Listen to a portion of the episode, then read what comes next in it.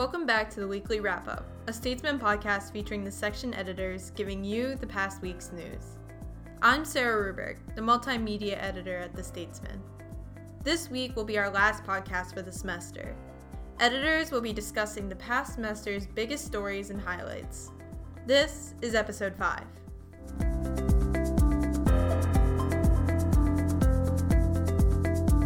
With Statesman News for the week, I'm Brienne Letta, the news editor at The Statesman. It's our last podcast for this semester, so we're going to run through some highlights. The university saw a change in leadership this semester when former President Samuel Stanley suddenly left for Michigan State University this summer. Interim President Michael Bernstein, who's thrown his hat into the ring to take over permanently, took over in August. A presidential search committee, formed in September, plans to appoint an official replacement in March or early April. Stony Brook University's undergraduate student government saw radical changes this semester as well.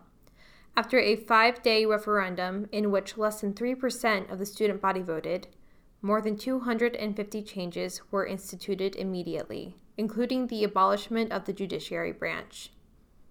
The university hit national news earlier this semester when a professor from the Renaissance School of Medicine was charged with stealing more than $200,000 from cancer related funds. If convicted, he could face up to 20 years in prison.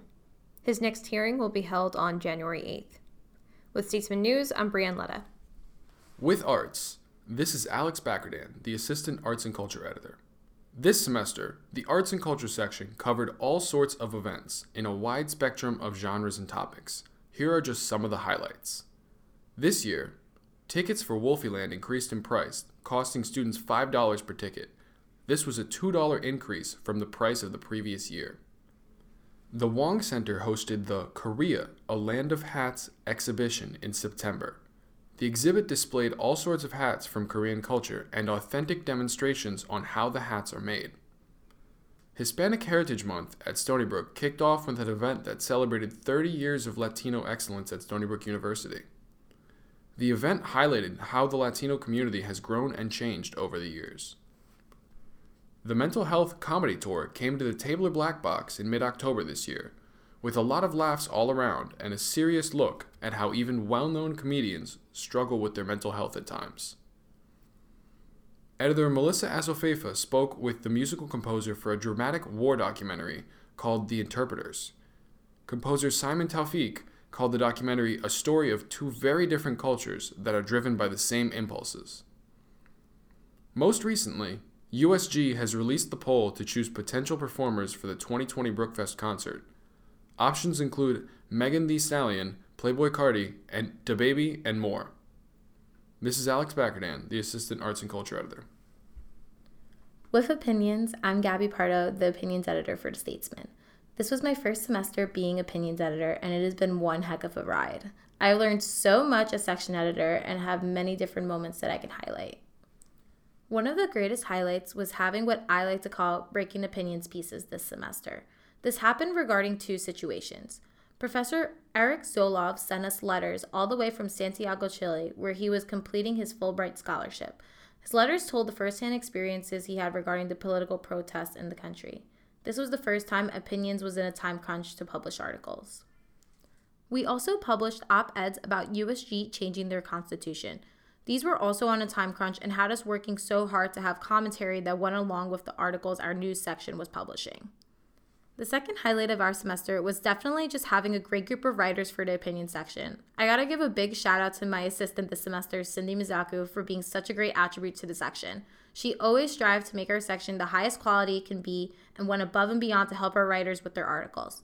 We also had a lot of new writers this semester who dove right in to get their valued opinions out there and worked with Cindy and I constantly to complete edits. I will not be at SBU next semester, so I'm confident and proud to say that Cindy will be the new section editor. We also hired two new assistants, Samantha Loria and Fanny Frankel, who are fantastic and dedicated writers. I couldn't be happier with every single article the opinion section has published this semester. Since I joined the Statesman in 2018, I have seen this section grow so much. It's been real, Statesman. See you next fall. With opinions, I'm Gabby Pardo. With Statesman Sports, I'm Ethan Tam, the assistant sports editor. Sports had a wide variety of results in the fall semester, with some programs taking a step back from their previous highs and some going all the way to the top.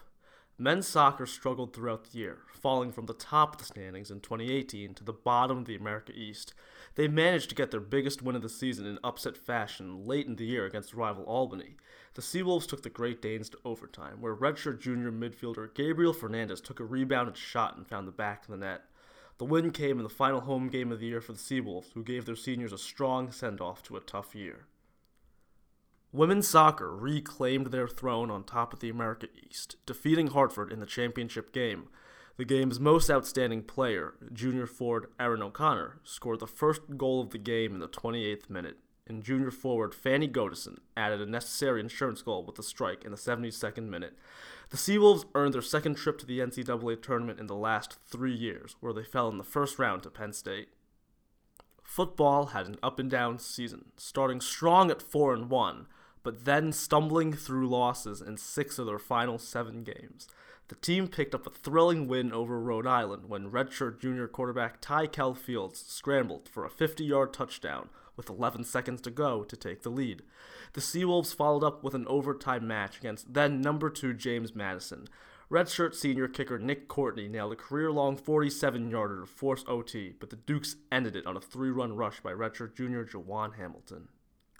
Volleyball was unable to defend their America East crown in 2019, falling in the first round of the America East playoffs to top seeded Albany.